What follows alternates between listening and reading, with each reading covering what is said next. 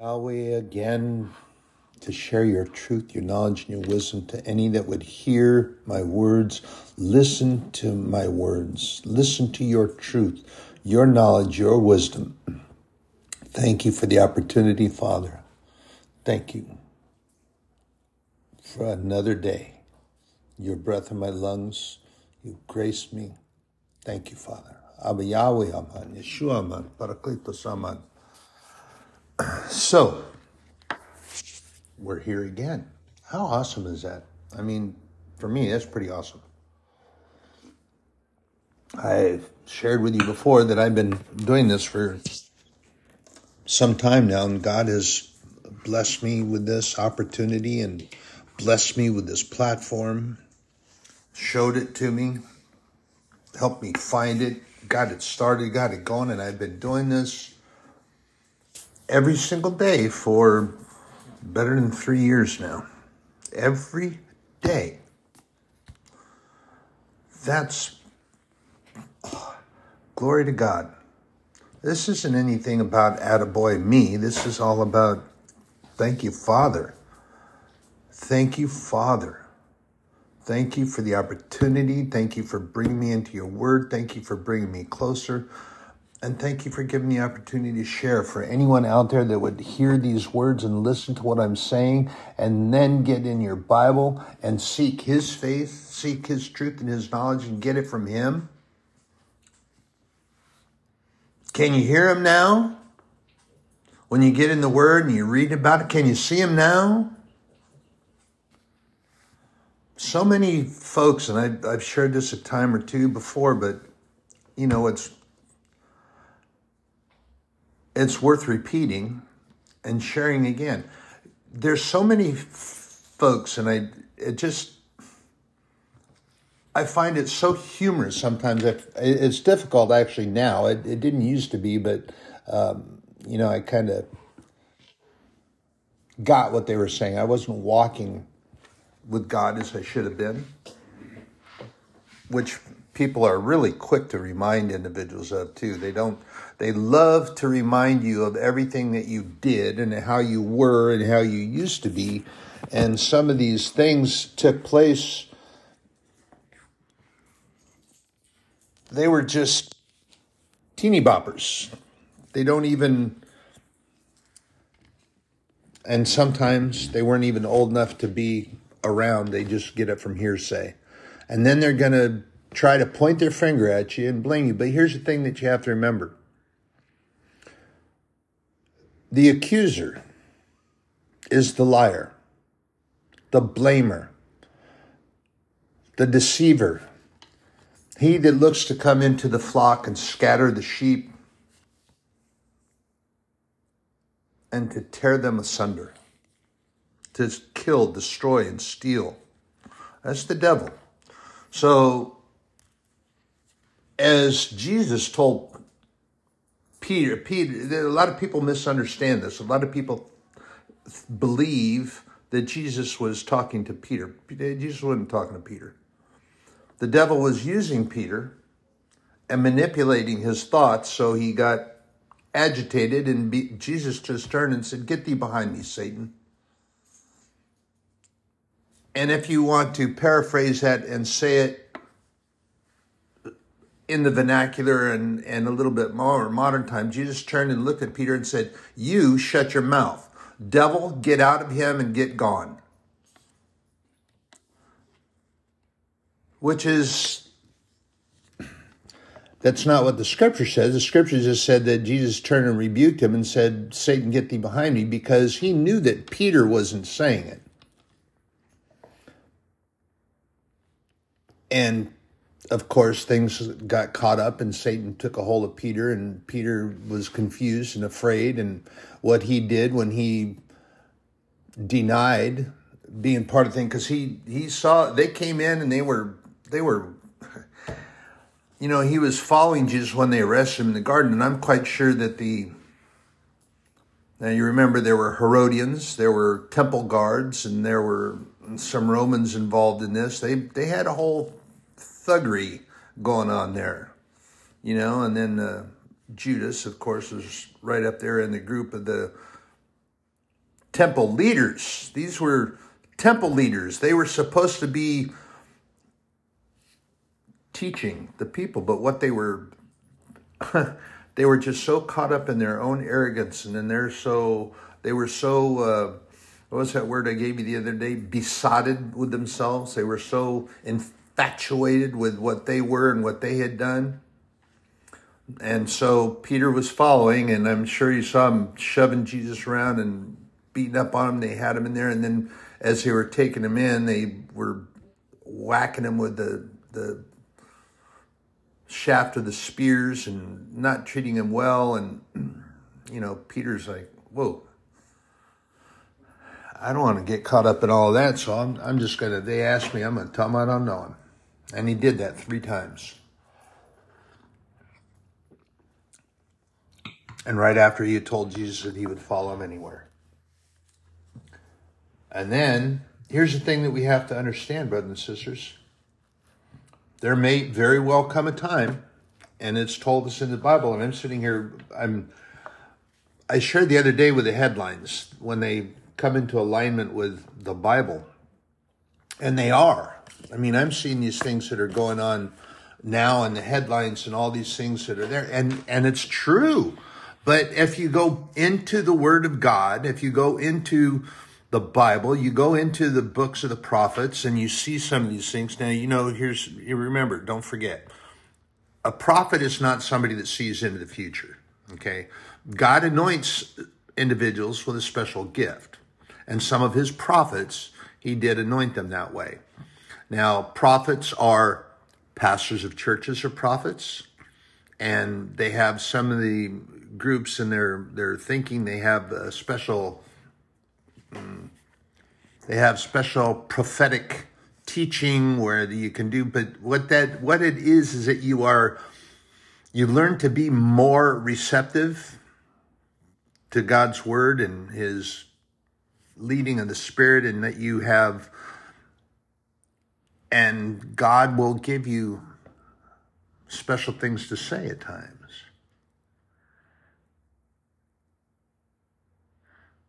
But the prophets are the leaders of the church.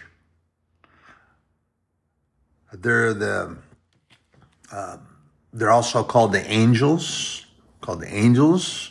Uh, if you remember when Jesus had John write uh, letters to the seven churches, to the angels of the churches, he was talking about the pastors, the leaders of the church, because those letters he wanted read to the congregation so that they would know and understand some of them. He wanted the pastors to know that, hey, this is what's happening in the church. You need to be aware of this. And there's some things I need you to do.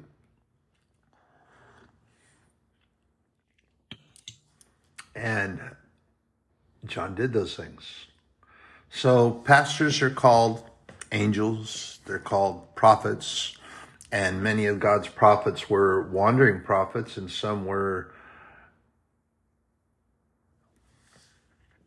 stationary. But, brothers and sisters, the thing of it is, is that the word of God comes, and we are all called to be about our Father's business, and some are anointed in different ways. So I'm going to read something here. This is, um, you have to remember this, and Paul's writing this, and this is also about in Philippians.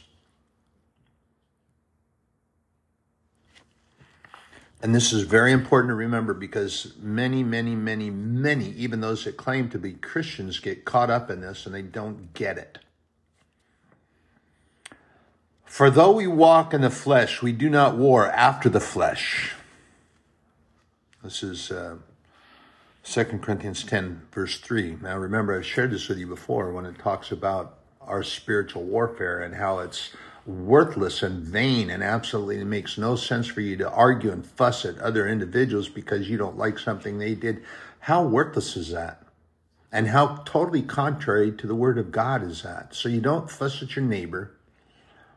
You're straight up, your, your yeas be yeas and your nays be nays. Jesus told us that. But the importance is that you don't waste your energy, you don't waste spiritual energy on things that don't matter, like those things of the flesh. You have to be prepared and be ready. And then you have individuals say, oh, we don't have to do anything because the Holy Spirit's going to do it all. I read the end of the book. Yeah, well, you didn't read the end of the book in context.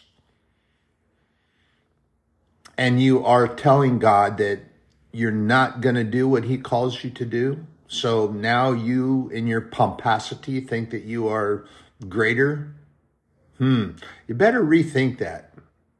And you better get in the Word of God. You better read what the Bible says. We are told that we are in a spiritual warfare. And if you want to just sit back and let the minions of hell come in and run over you and take you and have you, then you head on to it. But that's not what the end of the book says. In Revelation 22, if you read this thing and you read it as it was intended to be written, they're not just talking about the book of Revelation. Brothers and sisters, they're talking about the entire Bible. So you refuse to answer God's call, and He came and died for you, and yet you're going to sit there and tell Him, ah, I don't have to do anything. You said that we win anyway. What do I got to do anything for? Wow. that arrogance almost reeks. It's okay. I remember being in the military and there were guys that were like that. Further, 2 Corinthians 10:4 For the weapons of our warfare are not carnal. That means that they're not earthly, they're not things that we can reach out and touch they're not things that we can put our hands on for the most part. But mighty through God to the pulling down of strongholds. what does that mean? Well, that means that when you start getting your thoughts all wrapped around things, and we talked about this in our Bible study um, a few weeks ago, these thoughts and these ideas, these foundational bricks that are put up there to block out what God intends to come in. And that we need to pray the Holy Spirit and for that heavenly rope to toss up on those things and pull down those strongholds that David wants, that the devil wants to put up in there. See, that's what he wants to do, see? He wants to build a stronghold to be able to come in there and hang out, but that's you have to rebuke that. You can't have God's Holy Spirit and allow Satan to come in and reside or his minions, those thought that white noise interference to come in. Further reading verse 5 casting down imaginations and every high thing that exalteth itself against the knowledge of God and bringing into captivity every thought to the obedience of Christ. Okay, let me share further. Can you hear me now? Can you see me now? There's so many individuals out here that say that they can't have faith in God because they can't see Him or they don't hear Him. Are you listening? Are you listening? Or are you just deciding that it's not there. So I've shared this with you and I'm going to share it again. You have individuals that will put their faith and trust in their auto mechanic. Let me ask you, do you go into the bay, into the service bay when you take your car into the dealership or wherever you take it? Do they allow you to go into the garage and do you watch the mechanic do the work that he says that he does or she does? There are women mechanics. Do you see them do the work? Do you know that the parts they're putting on are new parts? There was a big to do about some transmission joint that got uh, leveled out and wound up having to close their doors and got sued all over the place. Why? Because what they were doing is they were putting transmission fluid in sawdust and they weren't actually doing the work, but it would make the transmission run smoother until all that got ground up and, and fleshed out, and then it started doing the same thing it was doing before, but they didn't actually do the reparation that they billed the person for. Not saying that all mechanics are that way. I'm not saying that all of them act that way and all of them won't, but you put faith, the point is that you put faith in something that you don't see done. Let me ask you another question. Let's put it to you a little more intense and a little more intensity here. Let's turn the flame up. So, you travel by plane, you're going to go out and get on something that in actuality, if you study the science of it, it, it shouldn't fly. But yet, you go and with faith in the aeronautics mechanics that did what they were supposed to do or what they said they did on that airplane, you don't even check the manifest, you don't check the reparation orders, you don't check anything. You just go and you walk up the stairs and you get shown to your seat and you go sit down. And sometimes you might see the pilot come up and walk down the aisle and go into the cockpit, but many times you don't even see that. You just take it for granted that the pilot's up there in the front of the airplane and he's got his hand on the column and he's flying that airplane and that the avionics crew they did all the work that they were supposed to do on it to make sure that it flies didn't see it done but you have faith in that and you're going to get on that plane and you're going to believe it to be done.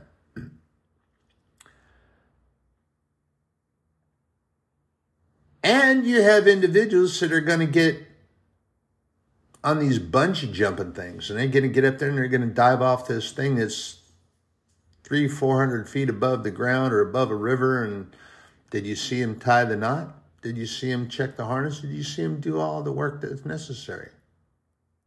Just asking.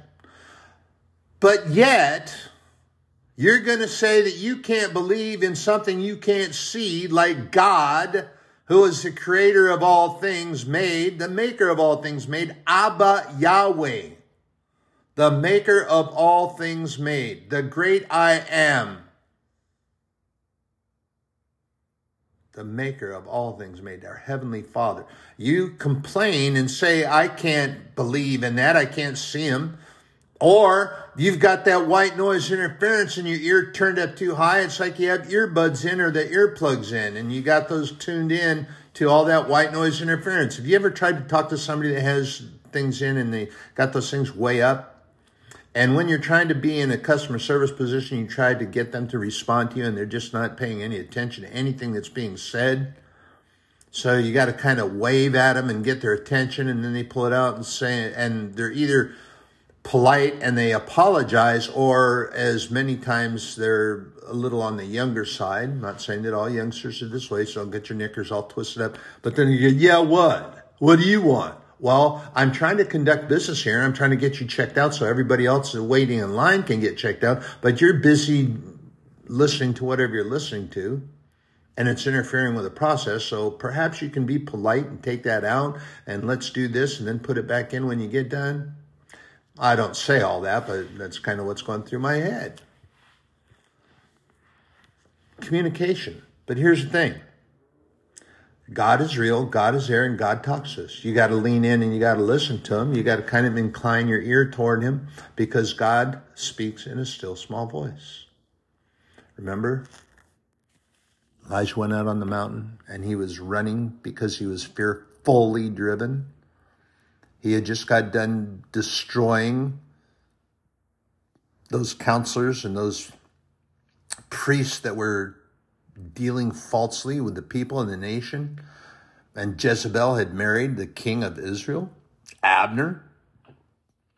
Ahab, sorry. Abner was another king. Ahab.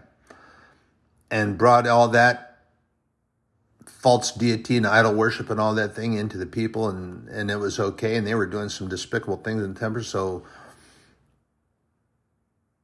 they destroyed them and the fire from heaven came down and consumed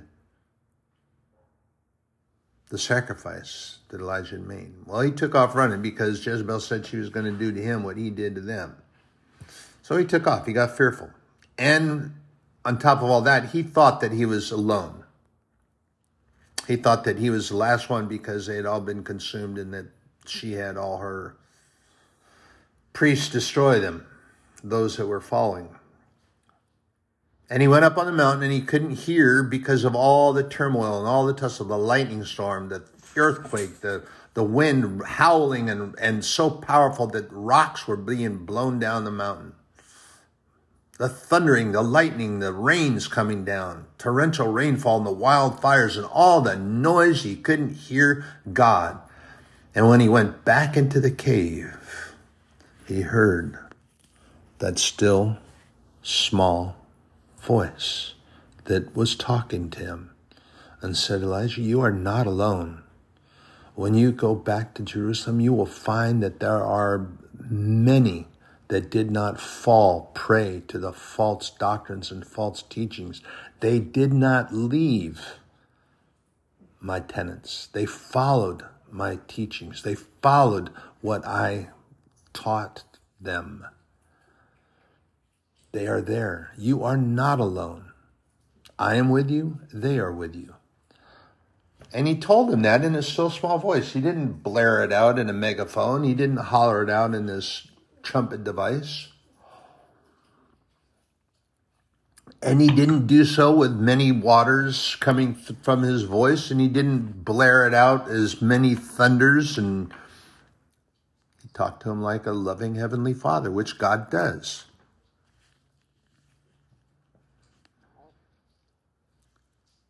But that verse 5 is very important. Casting down imaginations, and I underline that, and every high thing that exalted itself against the knowledge of God, and bringeth into captivity every thought to the obedience of Christ. So here's the thing there's many Christians that, that actually do this, or they claim to be Christians. The label heads are self proclaimed, but they won't stand up and speak rightly, truthfully, righteously, boldly the Word of God. Because they heard something through the minions, that white noise, and then they become not just frightened, but they become fearful. And they allow Satan to become something that he is not. They allow him to become bigger, greater, more powerful than what he actually is. Satan, I've shared this with you before, he is a deceiver. He is a liar. He is great at camouflage. He is a great tactician. He is powerful. You have to understand and respect the enemy in order to be able to deal with him. And it's not glorifying him to talk about him. Focuses on God and the Word of God and the truth that came from the Word, which was Jesus who came and died for me that's our focus in the Holy Spirit to lead and guide us. However, don't ignore that the devil is real. Jesus described him as a ravening wolf. Peter describes him as a wolf and a lion. Paul talks about him as being a lion. And we, although there are maybe many that don't like it, but it's true. We are the sheep. And you think that wolves are not going to come in and tear up sheep and lions are not going to come in and tear them up? It's exactly what we are told. That he seeks to come in to steal, scatter this flock, steal and destroy what he can get.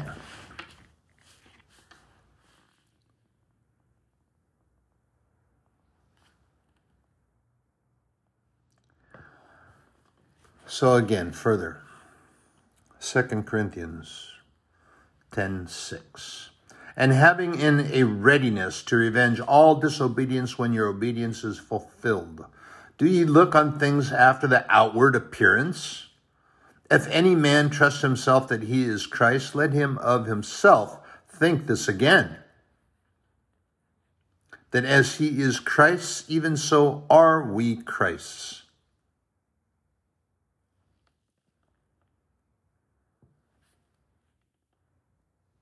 Everything is not as it may appear.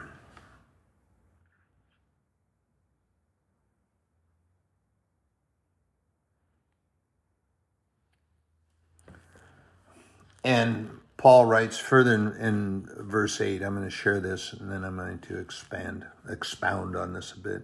For though I should boast somewhat more of our authority, which the Lord hath given us for edification and not for your destruction, I should not be ashamed. I'm going to expound on that a little bit, and it's important because authority is given to us. And remember, I've shared this with you, and I'm going to come back. I'm going to share it again. And we will find this in Luke chapter 10. Luke is very descriptive. He's very detail oriented about things. Remember, Luke was the physician. Matthew was the bookkeeper, so he also is very uh, observant and very careful to in what he writes and that he writes in detail, as does Luke. But in Luke 10, we find this authority thing that I've shared with you before.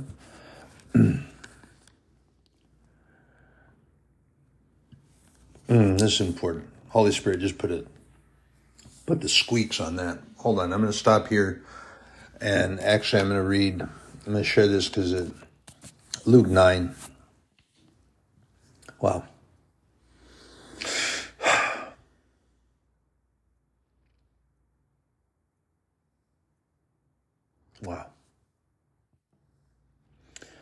So the Spirit put a stop on this here, and, and which He does oftentimes when I'm going through the Bible on my way somewhere. He'll put a stop on things, but I'm going to share this with you because this is important. Um,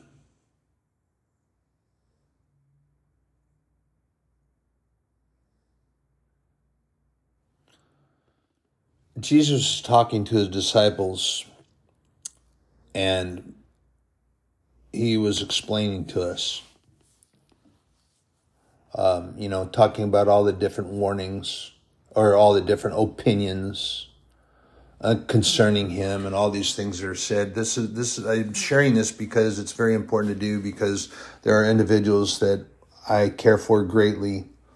Um, they're falling into this same thing, and there are individuals that claim to be Christians that are doing the same thing, and they follow, as I've shared with you, the uh, theological wizards and the commentators the the Yenta commentators, and I call them that because these are self-proclaimed theological masters, and they have all this. They look down at their nose at people, and they're actually not even following the word of God. They're not even following, but yet they have got individuals so enthralled by what they're saying, and then comments are being made. Well, they're doing more good than than most Christians.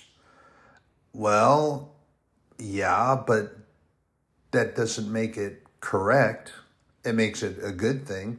And just like Jesus tells us, though,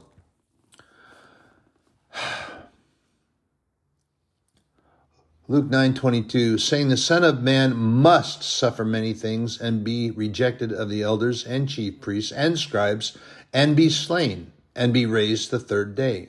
And he said to them all, if any man will come after me, let him deny himself and take up his cross daily and follow me. Whew. Then we're going to jump down to 26, verse 26, talking about denying Christ, or are you going to speak the truth? For whosoever shall be ashamed of me, and of my words, of him shall the Son of Man be ashamed when he shall come in his own glory, and in his Father's, and of the holy angels. So, you don't want to speak the word of truth and you don't want to talk about Jesus, but you're going to talk about things that are good and all this stuff. But Jesus tells us this thing here. And we're going to find this in Luke 10. Pardon me. And the 70 returned again with joy, saying, Lord, even the devils are subject unto us through thy name. And he said unto them, I beheld Satan as lightning fall from heaven. Behold, I give unto you power to tread on serpents and scorpions and over all the power of the enemy. Pardon me. And nothing shall by any means hurt you. Notwithstanding, however, in this rejoice not that the spirits are subject unto you, but rather rejoice because your names are written in heaven. So the admonishment that Jesus gives is not to be caught up in all the stuff and say, "Oh, look what we did! Look what we did! Look what we did!" And just like Paul writes in his letters, and he teaches us that we not get caught up in boasting in ourselves. And it's good that individuals do good things. It is good.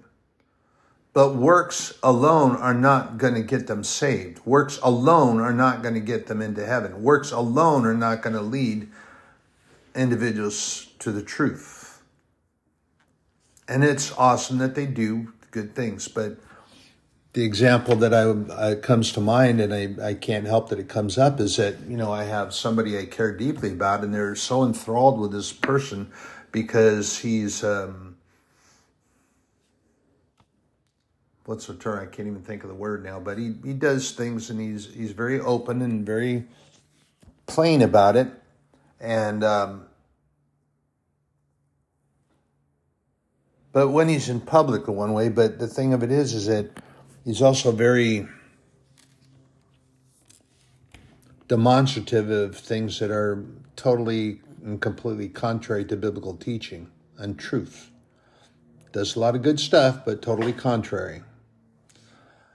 Um, so prayer is important to these things, but you have to understand that we have authority to stand up to these things, these imaginings I shared with you. That was in Second Corinthians. And it's important that this authority that we have and that it's um, the imaginations and the thoughts and the things that we have in our heads that we decide are there and real. But we are not going to have, that's in 2 Corinthians 10 5. So you, you don't believe in God because you can't see Him, but you, you're going to put faith and believe in that the aeronautics engineers did all their reparations on what they were supposed to do and that the pilot is up there doing what he's supposed to do. And it's interesting where people decide that they're going to put their faith. And because an individual speaks wildly against certain railings of the government and things like that, and things that are very obviously bad, if you pay attention, you'll see it. You don't need an individual to tell you these things, but yet you're going to put them up there as a great guy. And may very well be, may very well be, but the problem that I have is when they are using expletives and they're doing hand gestures that are, you know what they are. I mean, goodness gracious, they're very obvious and makes that very plain and blatant and, and out there. And so that's part of his defiance just be cautious. Remember what I've shared time and time and time again. Try the Spirit. And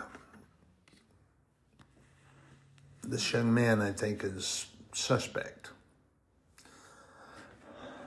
But I'm an old guy. What do I know? But here's some things that I'm going to share with you the promises that are guaranteed. And these are truths that we can find in the Bible So, and they're there. I mean, you can read them, you see them.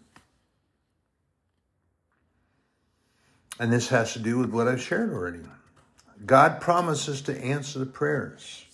But because we don't get the answer when we think that it should be done, and when we want it to be done, and when we don't get what we want, not what we need, but what we want, we have problems with that. There, there's one of those imaginings, those bricks of imagination that are piled up there. We have problems with that. God does know best, and He will provide what you need. Might not always be what you want. And many, let me share this with you. Oh, goodness gracious, I got to tell you this, so too, is that God does give what you want. When He sees that that's something and He, and He, it's a, it's a reward thing. Our Heavenly Father does that. Yes, He does. Yes, He does. I'm going to share this with you right now in regards to that. That Harley Davidson Ultra Classic motorcycle that's parked out in my garage. I can't ride right now because I fell and I got injured and just things. But that was a gift. And he likes to ride. I'm going to tell you that right now. I've ridden across this country a time or two. Around this country and all over. God likes to ride. Oh, yeah. Yeah, he does. but God will answer your prayers. And he does answer. It's just not all according to your time. Remember that God's watch doesn't run on our time. God's watch operates on his time. And remember what we are told? The Bible is very clear about this. A thousand years is a day.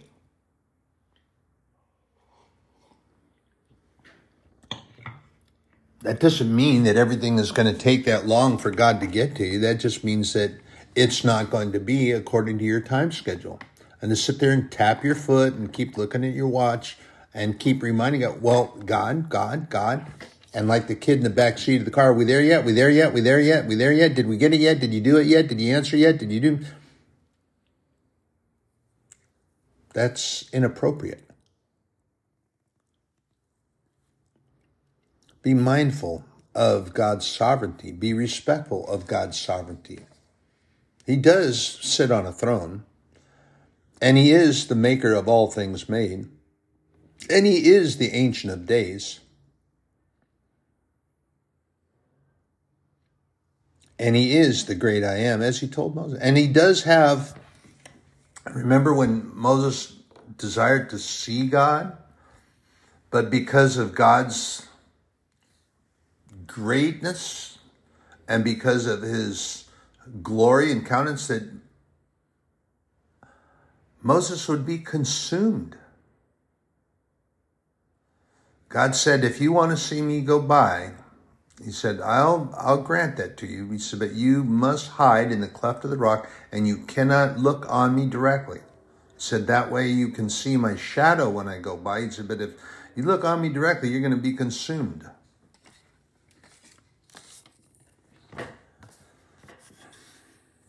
And this is something that is so awesome. Um, God promises to answer the prayers. You can see reference, and you find that in Matthew 7 7. All you have to do is ask, all you have to do is knock. Romans 8, 38 through 39. Romans 8, that's our adoption letter. That is our adoption letters. God promises to be with us, and nothing can take that from us. God promises that He will be with us, and, and there's nothing that can that can come in between.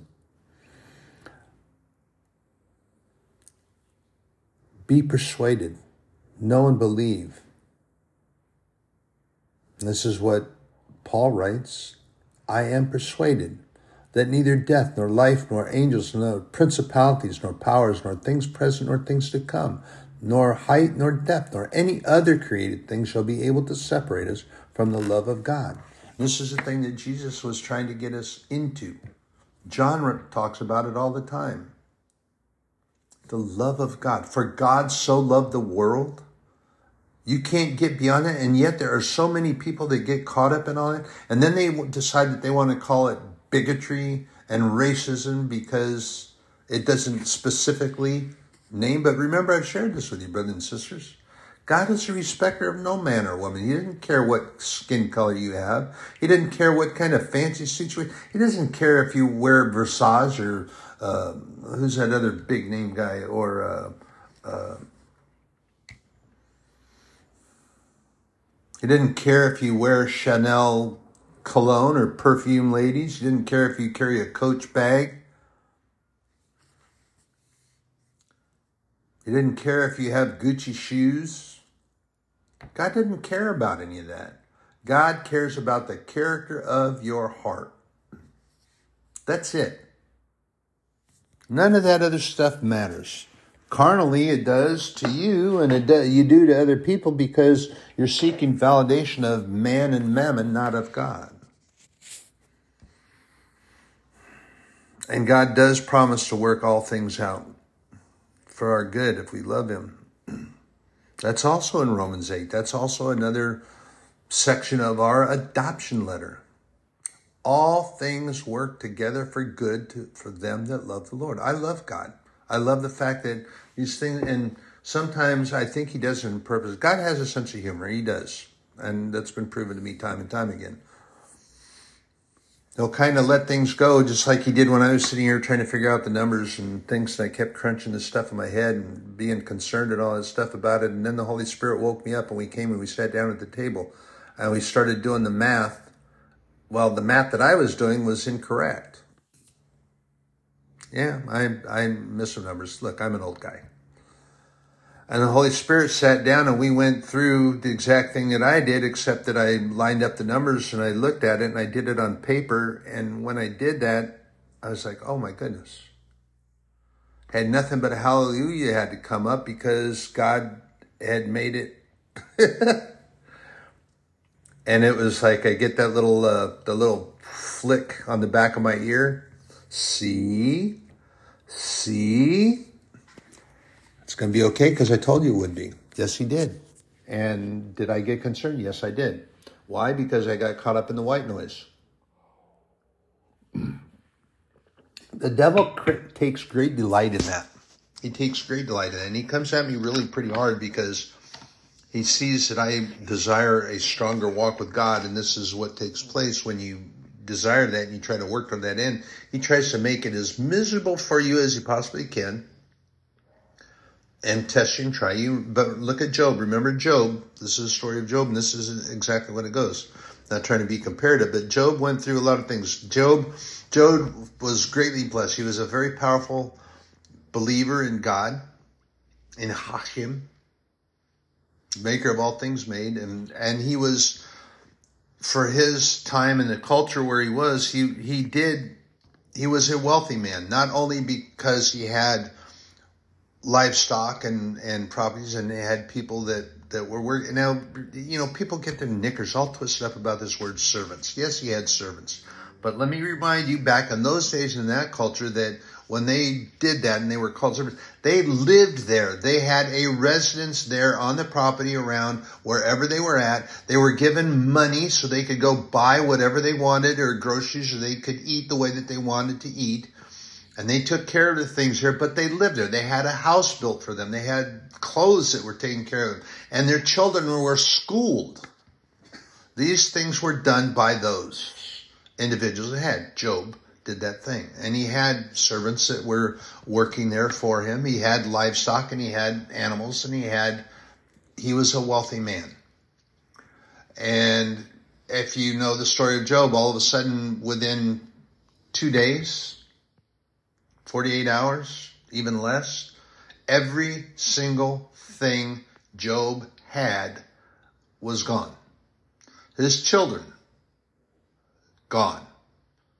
His livestock were raided by bandits and thieves and they came and took. Everything he had was gone. The house fell and collapsed. And Job ended up in the dump outside the city and he was sitting out there when his friends showed up, supposed to be his friends, but they wanted to remind Job of everything that he had done that must have angered God. Job never turned against God. Job never raised his fist and shook his fist at, at God like the nation of Israel did. What'd you bring us out here for? We should have stayed in the desert. What'd you bring us over here for? Well, I told you I'd give you the land of Canaan. I'd give you the promised land. All you had to do is believe in me, have faith, but you didn't do that. You came back and you said I couldn't do it. You said that the big people that lived over there were greater than I am. So, God will take care of us. And God works out. All things work together for the good for them that love the Lord. Job, he loved God. Job never once cursed God, never once blamed God, and never once. He did say, God, just let me die. Bring me home. Let me die. There, there's nothing left here for me now. But no, God's plans were greater, and God restored Job not only to his health, but he prospered him greatly. And the one friend that Job had that came and just sat with him and comforted him and didn't tell Job everything that he had done contrary against God, and that's why God is mad. He also helped that young man. He honored him. So, brothers and sisters, God will. In Philippians 4:19, we also know that God promises to take care of your needs. Your needs, not what you want. God does throw in some smattering of wants sometimes because he likes to he likes to see us happy.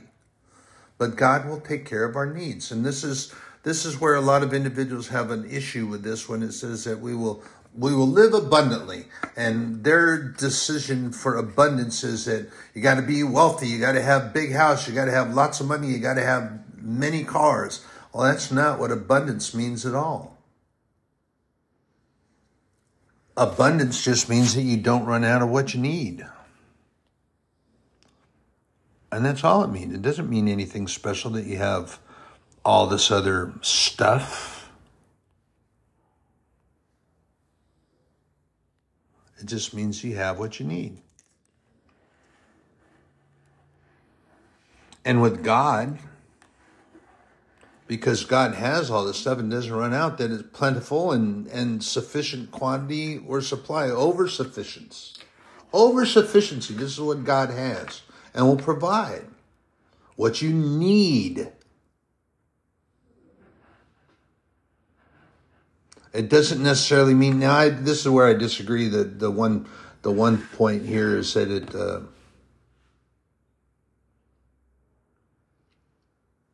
this is depends on where your mind is at. That you can.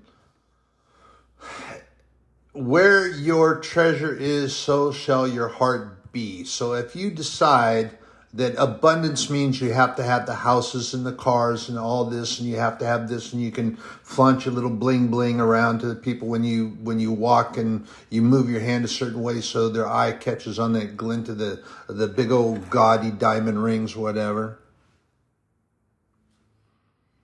and there's people that put it to that term but that's not what abundance means is this says that you're able to have sufficiently sufficient abundance of what you need to have and that it's actually an overflow that you have what you need everything you have. You have no want for anything because you have everything you need. If you start to want more and desire something else that's because you're going beyond what you need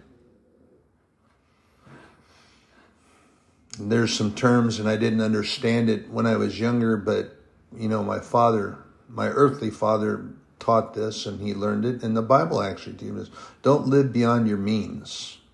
And many people do that now. I got caught into that, and that's what I was doing before. I was living outside of my means, and you know, when I shared with you that I used to be in a position where I could sign anything, I could, my name meant something, and I could simply sign my name that's not so important. My treasure now is in the Word of God, is in His treasure house, and it's in the treasury that God provides those things for me, and that I walk in His Word and His truth, and that He has called me to do that thing, and that my home, my true home, I'm just in residence here. I'm on a working residence visa here. And that's all I'm doing here now. But this is not my home. It's kind of where I hang out. And if we read in the Word that God promises to provide us freedom from sin, if you believe that Jesus Christ came and that He is the only begotten Son of God, and that He did die for us, He came and He died for me, I firmly believe it. I firmly believe it. 1 John 1 9 that we find this promise of freedom from sin. If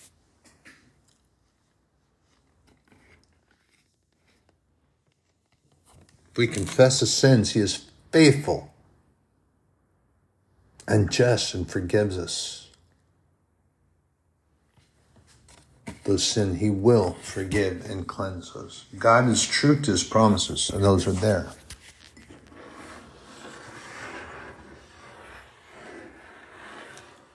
So we have to do is have faith and believe, brothers and sisters. be thankful for what he brings and gives to us, and we can learn that by paying attention and just leaning into that thing. Be thankful for everything, and you have to understand that God, it all comes from God anyway. One thing that Job said in, in his book and in writing, and he wasn't going to curse God, and he used the same. He said, Into this world naked I came. And when I leave, it'll be the same. He was just saying that it didn't matter all that stuff. All that stuff didn't matter to him. He liked it. He liked the comfort and all that stuff.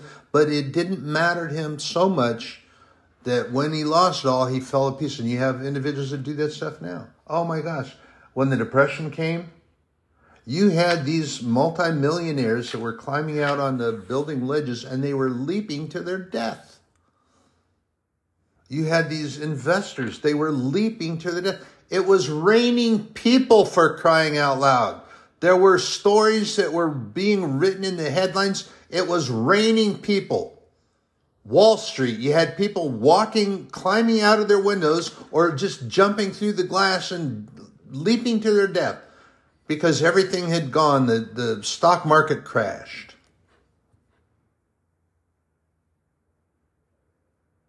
Because they lost all that money, all that treasure that they put their hearts into. And they failed to realize that everything belongs to God anyway. Job said it. Into this world I came naked.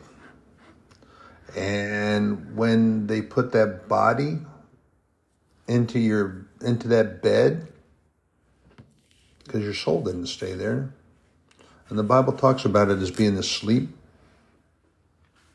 What do you think happens to all that suit and stuff they put on you anyway? But one thing that we have to do every single new day before we start the new day, we have to be thankful to God. Thank you, Father God, for this new day. Thank you for your love. Thank you for your grace. Thank you for your mercy. And look around, brothers and sisters. Look around. It's important to look around and see.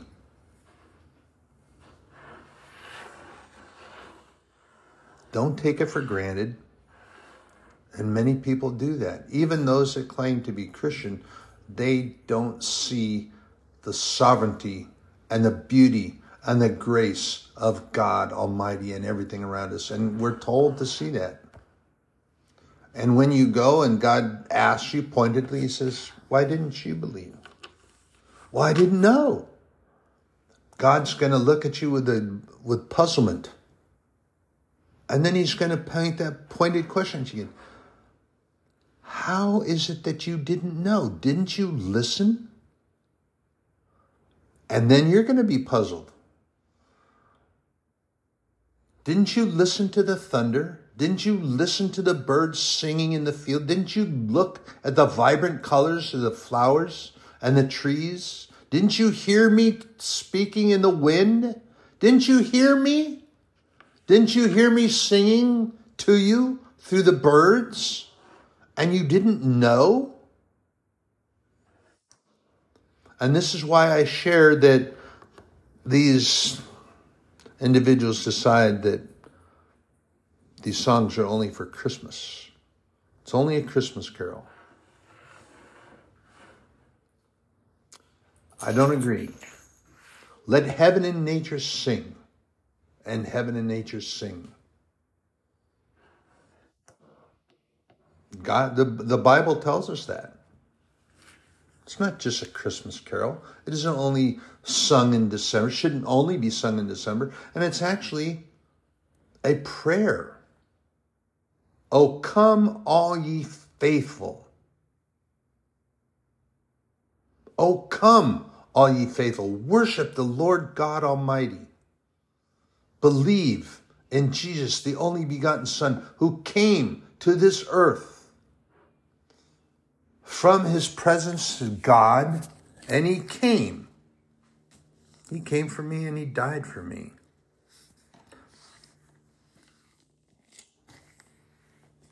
Am I going to be about my father's business? Oh, you betcha.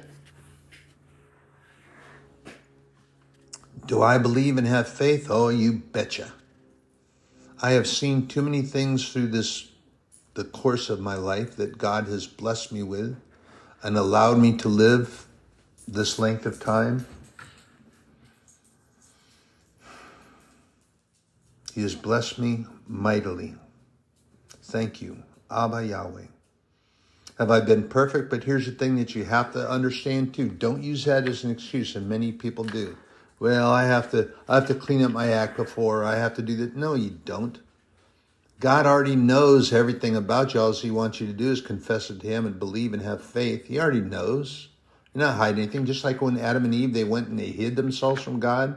God already, God already knew. God already was aware. He wanted them to come and confess and, and come out to him.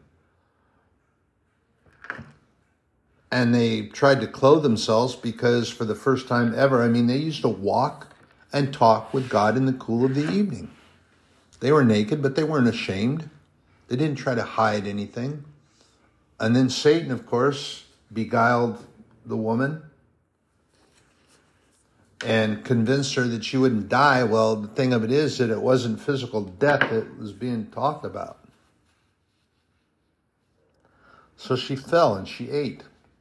And she did die. Because they were going to walk. And much like any, they probably would have just walked into heaven with God when they got ready to go. But they had the garden, they walked in the cool of the evening, and they shared time with God, and they talked with God. It's that old song. I remember a, a song when I was a child. I can't remember it now. I'm to have to look it up and share. But it was it was beautiful. My father used to sing it. My father couldn't carry a note if it was put in a tote sack and handed to him. But this song he sang, and he, man, and I could hear his voice. And he walks with me and he talks with me and he tells me that I am his own. And we'll tarry there. Ah, I can't remember it, but it's a beautiful song and I remember his voice.